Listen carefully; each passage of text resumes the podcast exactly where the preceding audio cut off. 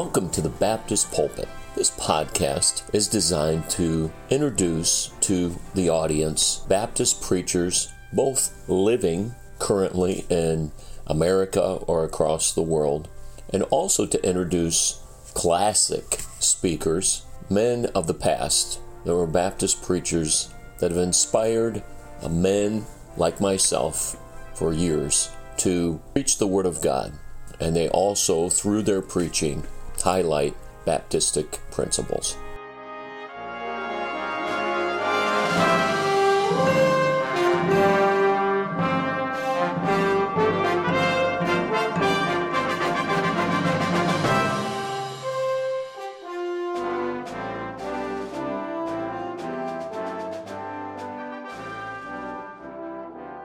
Thank you for listening to the Baptist Pulpit. Our speaker for today is Dr. Cecil E. Thayer. Pastor Thayer grew up in North Canton, Ohio, graduated from Hoover High School in 1985. And then a couple years later, he was saved, 1988, and he was united with Massillon Baptist Temple. He surrendered to full time Christian service in 1989. He attended Massillon Baptist College, and during that time, he surrendered to the mission field he graduated uh, from Bible College and went on deputation, and he spent 10 years, 1996 2006, serving the Lord as a missionary to South Africa. When he was home on deputation in 2006, the folks there at Massillon asked him to consider becoming the pastor of Massillon Baptist Temple, and he accepted the call, became the pastor in September of 2006. He uh, also received a, a Doctor of Theology uh, just a little bit later. He's uh, the pastor of Massillon Baptist Temple now, also president of Massillon Baptist College, and administrator of the Christian School. Pray that you enjoy the message presented by Dr. Thayer today on the Baptist pulpit. 1 Samuel chapter 31. What is it that would cause a person to desire death? To be driven to the place where death seems like the only solution to their problems. We've reviewed, we have a, have at least five lessons that we've studied on this very, this subject. Uh, we looked at some of the reasons why people would desire death. Emotional and physical pain from Jeremiah and Revelation we studied. Uh, sorrow of heart as Job experienced. To escape from what is thought to be a worse fate. Remember we studied the Philippian jailer. And then concerning the pressures of life and the pressures that Moses faced. And then the last time that we looked at this subject, we saw in Elijah's life that sometimes failed expectations would lead someone to desire uh, death rather than to continue in life. And if we understand these causes, that's why we're studying them, we can seek for solutions. There is hope for the hurting. And all of us are prone to discouragement by these things, and we can learn to overcome them. Tonight, I would like for us to look at four attitudes of depressed people. If these attitudes are left unchecked, they can result in utter despair and could lead to suicide. It is severe depression that can lead to suicide, and we would like to understand what would cause this type of depression so that if we see it in someone or even evidence it, see it evidenced in our own lives, we would take care of it before it would get to uh, a dangerous uh, position or condition. And so in 1 Samuel chapter 31, if you found your place there, allow me to read the first six verses for you. In verse number one, now the Philistines fought against Israel, and the men of Israel fled from before the Philistines, and fell down slain in Mount Gilboa. And the Philistines followed hard upon Saul and upon his sons. And the Philistines slew Jonathan and Abinadab and Malchishua, Saul's sons. And the battle went sore against Saul, and the archers hit him, and he was sore wounded of the archers. Then said Saul unto his armor bearer, Draw thy sword, and thrust me through therewith, lest these uncircumcised come and thrust me through and abuse me. But his armor bearer would not, for he was sore afraid. Therefore Saul took a sword and fell upon it. And when his armor bearer saw that Saul was dead, he fell likewise upon his sword and died with him. So Saul died, and his three sons, and his armor bearer, and all his men that same day together. Our Heavenly Father, we ask that you would bless the reading of your word. Now, Lord, as we look at this illustration tonight and some other thoughts from the scriptures, I pray that as we find these four attitudes that seem to be evidenced in all of the lives of those who would seek to take their own lives, I pray that you might teach us some things that we might be aware of those around us who are in need of our help. And then, Father, to guard against these attitudes in our lives. And we'll thank you for it's in Christ's name we pray. Amen. Four attitudes of depressed people, if left unchecked, can result in despair and could lead to suicide. What are these four attitudes? First of all, we find in this passage of Scripture the attitude of helplessness. Helplessness.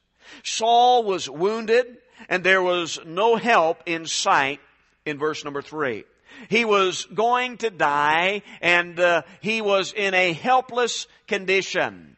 And as he looked around, he looked at the alternatives. We see in verse number four, uh, he thought that it would be better for him if his armor bearer were to kill him rather than to be taken by the enemy and have them to take him as a captive and probably torture him and abuse him and eventually murder him. He said it would be better for me if my armor bearer, if the one who stands by my side, if my soldier were to kill me. And so he asked him to do so. He said, I want you to thrust me through with your sword. And the man said, No, I'll not do it. And so Saul, uh, looking around and in his helpless condition, seeing that there was no help, at least in his own human understanding, he took his own life. Notice it says that he fell on his own sword. He took a sword and fell upon it. His own sword became the instrument of death, and he took his life. Now remember, all of the instances that we've studied thus far, all of the people had the same mindset as that they wished that their lives would end. They were in utter despair. But this is the first illustration that we have studied where someone who actually had gone through with it. He was helpless. He uh, felt as if there was no help for him and he took his life. Now remember all of our other illustrations that uh, they, instead of taking their lives, they were able to find a little bit of hope in their situations. We studied Job and Moses and the Philippian jailer and Elijah, and these were all faced with similar helpless uh, circumstances as Saul did, and yet they chose to find some hope in their situations. But here's Saul, and he was helpless. And because of the helplessness of his situation, he said, I have no other alternative. And so he took his own life. Do you know today we face and people around us face situations of helplessness. Uh, for example, someone who has suffered with physical infirmities of uh, the flesh. It might be a uh, incurable disease. It might be a terminal illness. And someone will suffer and and uh, go to the doctors and try to find help. And and yet uh, they find no help at the doctor. And they try another doctor and another uh, prescribed treatment. And yet it would seem that none of these ever cure this disease or this illness that they have you remember in Mark chapter 5, there was a certain woman, the Bible says, which had an issue of blood 12 years and had suffered many things of many physicians and had spent all that she had and was nothing bettered but rather grew worse. When she heard of Jesus, came in the press behind and touched his garment, For she said, If I may touch but his clothes, I shall be whole. And straightway the fountain of her blood was dried up, and she felt in her body that she was healed of that plague. Oh, as I read this passage of scripture this afternoon, I wish that all situations would turn out like this lady's did. She had gone to all the medical doctors. She had gotten the best treatment that, that, that was available in her time, and yet to no avail. But she still had a little bit of hope because she'd heard of one called Jesus and how he had healed the sick. He had, he had raised the dead. Those who were lame and could not walk, he raised them up and they can walk. And she said, I wonder if he could help me. I believe that he can. And she went and she sought him out. And we know the story that her recovery was certain because of the Savior. But you know, it doesn't always turn out that way, does it? You have stood beside the bedside, many of you have stood beside the bedside of a loved one who has died with cancer, with some other incurable disease. And you've wondered, as I, Lord, you could have healed this person should it have been your will. I know that you are able and you are capable and God, Yet, somehow, in His sovereignty, He chose not to do it. I wish that all situations would end up like this dear lady and she received the healing that she desired. But it doesn't. Sometimes people face physical infirmities and they see this as a helpless uh, situation, that there's nothing else that they can do not only in a physical, for physical infirmities, but sometimes the financial stress that we find ourselves under. It causes people to say, it is helpless, my situation is helpless, there's no help for me. It could be family problems or emotional disorders. Whatever it is that would drive a person to the place where they feel that, that, that, there is no help, and when we are driven to the place where we think there's no help for us, then we're in danger and we need to beware. And we need to be watching people around us. When someone seems helpless and there's no help, you need to step in and help them. You say, I can't do anything. Yes, you can. You know, you can go alongside that someone who is, who is, who is going through cancer treatments and you can say that, that, that it'll be alright. God's gonna have His way and everything's gonna be alright. You say, but I don't know if it's gonna be alright. I know it's gonna be alright. Do you remember that man I told you about? I asked him, how you doing? He said, I'm doing great. You know why? Everything's going to turn, on, turn out all right. I read the end of the book.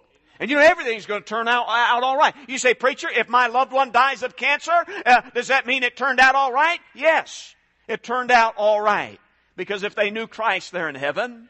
And so you and I can come alongside that one and try to show them and to be a help to them. Listen, you may not be able to cure their incurable disease, but you can kneel down beside their bed and you can pray with them. You can show them that you're going to be there and be their help. No, you, you, you can't take away the pain, but you can pray to the God who is able to be gracious to them. You can be there and you can be a help to them.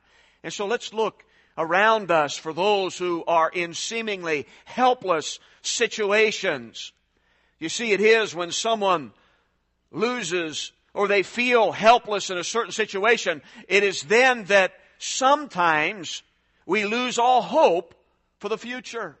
And when we lose all hope for the future, like Saul did, then he was prone to do what he did. And that was to take his life. Now, you know what I think Saul should have done?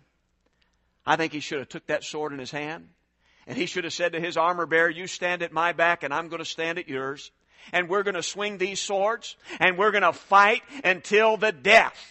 You see, that's what he ought to have done. And that's what his armor bearer, bearer should have said. He should have said, in a helpless situation, he should have said, King Saul, we can whip these guys, and if we can't, we're going to go down fighting. You see, and someone in your neighborhood, in your family, they must, they might be in a helpless situation, and you can come alongside and you can say, I'll fight with you. Now you may know that it's going to turn out bad. You may know that that, that person's never going to get well, but you can stand and you can give them a little bit of help. in their time of need. It is when we become the, the second attitude of depressed people. It is when we become in a helpless situation and then we lose all hope for the future. It is then that we're in trouble because the second attitude is that of hopelessness. Hopelessness. This is very similar and usually accompanies helplessness, this idea of hopelessness. But it differs in some cases. For example, someone may feel helpless in a situation, but still cling to the thought that there can be hope for future deliverance. For example, Job. Do you remember what Job went through? And Surely, when he, when he had lost all of his family, you would have thought, well, that's the end, and, and surely God will not allow anything else to happen in his life, but all of his children were killed in one day. He lost all of his wealth in one day. And you would think, well, that would have been enough, but then later God allowed Satan to even take Job's health to take away the support of his wife. His wife came to him and said, Job, why don't you just curse God and die? And here's this man. He's in a helpless state, and yet he chose to see a little glimmer of hope. And he said to his wife, he said, are we going to receive good at the hand of God? We're also going to receive evil. And Job did not curse God, and he saw a little bit, a glimmer, a glimmer of hope. But when someone loses all hope that there will ever be any help, it is then that we're going to be in trouble, as was the case with Saul. You see, there was no help in sight, and those around him chose, for one reason or another, not to help him. He became hopeless. He lost all hope for any deliverance, and then came to his decision to end his life. You see, he was hopeless. We find another case of someone who was hopeless in the case of Judas Iscariot. Do you remember the story of Judas? He was the one who betrayed the Savior. The Bible says about Judas that when the morning was come, all the chief priests and the elders of the people took counsel against Jesus to put him to death. And when they had bound him and they led him away and delivered him unto Pontius Pilate, the governor. Then Judas, which had betrayed him, when he saw that he was condemned, repented himself and brought again the thirty pieces of silver to the chief priests and elders, saying, I have sinned in that I have betrayed the innocent blood. And they said, What is that to us? See thou to that. And he cast down the pieces of silver in the temple and departed and went and hanged himself. Judas saw that there was no help for him. No one tried to help him. Those men that he went to, they, they did not reach out and offer any type of help. And so he became hopeless. He said, there is no hope for me. He had betrayed the Lord. It was, he was helpless to change the past and the future looked hopeless to him. The guilt that he had, the guilt that he felt, it led him to that fatal day when he took a rope and hung himself.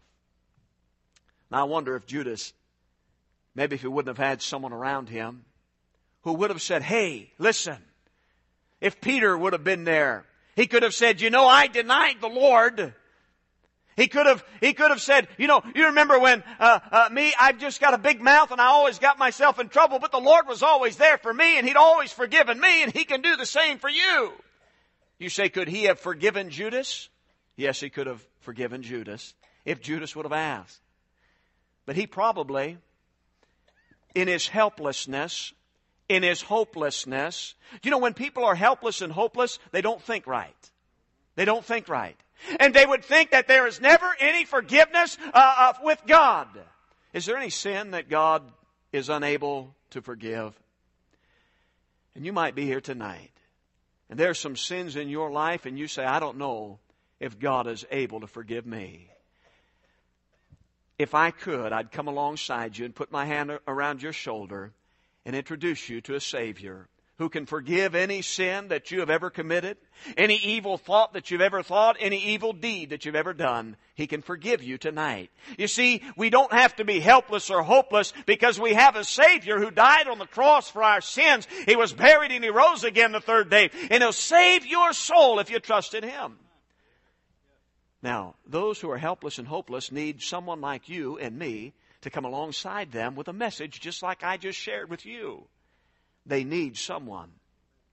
You see, there is hope. And had Saul looked, had uh, Judas looked, they would have found that there is hope. And that there is help had they waited instead of being rash in their decisions. Psalm 42 verse 5 says, Why art thou cast down, O my soul? And why art thou disquieted in me? Hope thou in God, for I shall yet praise him for the help of his countenance. You see, there is the hope and there is the help. It is not in us, but it's in God. And God wants to help people. He wants to help the hopeless. He wants to give hope to the helpless. God wants to be for, for that one who's grieving and that one who, who who's looking for help. He wants to be that help. You see, help and hope are on the way. Just hold on a little bit longer. Remember some years ago, I, I used to have a tape of Lester Roloff, and I don't know what happened to it. If one of my boys threw it away, they're going to pay for that at the judgment seat of Christ. Lester Roloff, he couldn't carry a tune very well, but I sure like some of his songs. And uh, he used to sing a song, and it said, hold on a little longer, hold on a little stronger. The testings of the Lord are pure gold. He'll take you through the fire. He'll burn off the dross and mire. Hold on a little longer. Hold on. And you know, if we just hold on a little bit longer, we're going to see there's some hope out there in the future. Not only do we see that those who uh, are depressed have sometimes the attitude of helplessness and hopelessness, but the third attitude that we see in those who are deeply depressed is that of sorrow of heart. Sorrow of heart. Sorrow of heart settles in when a person loses all encouragement, drive, or motivation. Another name for sorrow of heart is simply discouragement. You remember when we studied about Elijah and uh, when Elijah had just won this great battle on Mount Carmel and defeated the prophets of Baal, that he ran away from Jezebel and he went a day's journey into the wilderness and came and sat down under a juniper tree. And I want you to hear the sorrow of heart. I want you to hear the discouragement in these words that Elijah cried out to God. And he requested for himself that he might die and said, It is enough. Now, O Lord, take away my life, for I am not better than my fathers. Can you see in that statement, that prayer of Elijah, a discouraged saint of God, a sorrowing heart? He did what he was supposed to do, but things didn't turn out the way that he thought they would. He thought that King Ahab was going to repent and get right with God, but it didn't happen. Instead, the king's wife Jezebel said, Ahab, I'm going to have your head for what you've done. And he ran for his life. He was discouraged. He was discouraged. Remember, people who are sorrowing people who are helpless, those who are hopeless, they do not think the same when discouragement sets in. And neither do you. When you get discouraged, all you can think about are the negative things. You see, Elijah just a day before had defeated those prophets of Baal. He called down fire out of heaven and God wrought a great victory that day. And so in his discouragement, he forgot the great victory. And in our discouragement sometimes we forget. And we only defe- and we only dwell on the defeat or that which is causing us discouragement. And so sorrow of heart. We see then that those who, uh, the attitude of those who would be depressed is helplessness, hopelessness, and sorrow of heart. And then finally, number four, another attitude of those who are depressed is weariness of life. Weariness of life. Job finally reached the breaking point. He was tired of the helplessness, the hopelessness, and the sorrow of heart. And he said in Job chapter 10 verse number 1, My soul is weary of life. Do you ever feel that way? You're just tired of life. You, it might be someone who has been ill and they just say, I'm tired of being sick all the time. Might be someone who's been depressed or financially uh, in, in financial straits and will say, I'm tired of always struggling with this. I'm weary of life. There's nothing worth living for. I'm tired of the struggles all the time. It doesn't matter what I do. Weariness of life. But wait, there is hope. Again, I would read for you uh, Psalm 42 and verse number 5, and it's also written in Psalm 42, 11 and Psalm 43 verse 5. The, the same words, nearly the exact words are written three times in these two Psalms, and it are these words. Why art thou cast down, O my soul? Why are you discouraged? Why are you discouraged? Why are you cast down? Why art thou disquieted in me? Hope thou in God, for I shall yet praise him for the help of his countenance. You see, ladies and gentlemen, there is hope and help with God. Would you bow your heads with me for just a moment? I don't know what situation you face today. I do know that God wants you just to hold on a little bit longer because help is on the way. God wants to see us through and make our struggles stepping stones instead of stumbling blocks for our spiritual growth. We may feel helpless, hopeless, have sorrow of heart and be weary of life. But remember that God is still on the throne, that He is in control, and His will is being worked out in our lives. Have the scriptures that I've used tonight painted a picture of your life? Helpless, hopeless, sorrow of heart, weary of life. Will you be saved this evening? Jesus Christ is your hope. If you've never received Him, would you do so tonight? As a believer, would you and I come to the realization that with God, there is help, there is hope, and everything will be all right. Our Father, our prayer is that something that has been said tonight from your word might touch our hearts should there be someone under the sound of my voice that has never received Jesus Christ as personal Savior, that they would do so tonight. Lord, I pray that you would help us not to be helpless or hopeless and have so much sorrow of heart that we would weary even of life itself, but that we would know that there is help and hope in God. Would you encourage someone here this evening? Or it could be someone by way of radio. They need some encouragement from you. They're depressed right now. And Lord, they need you to touch them. And Father, for others in this room, it could be that there's someone in our lives that they need some help. They need some hope. And we need to be the vessels that will be used by our God to carry the message of help and hope to those hurting ones. Speak to us tonight and help us to do business with you. For it's in Jesus' name we pray.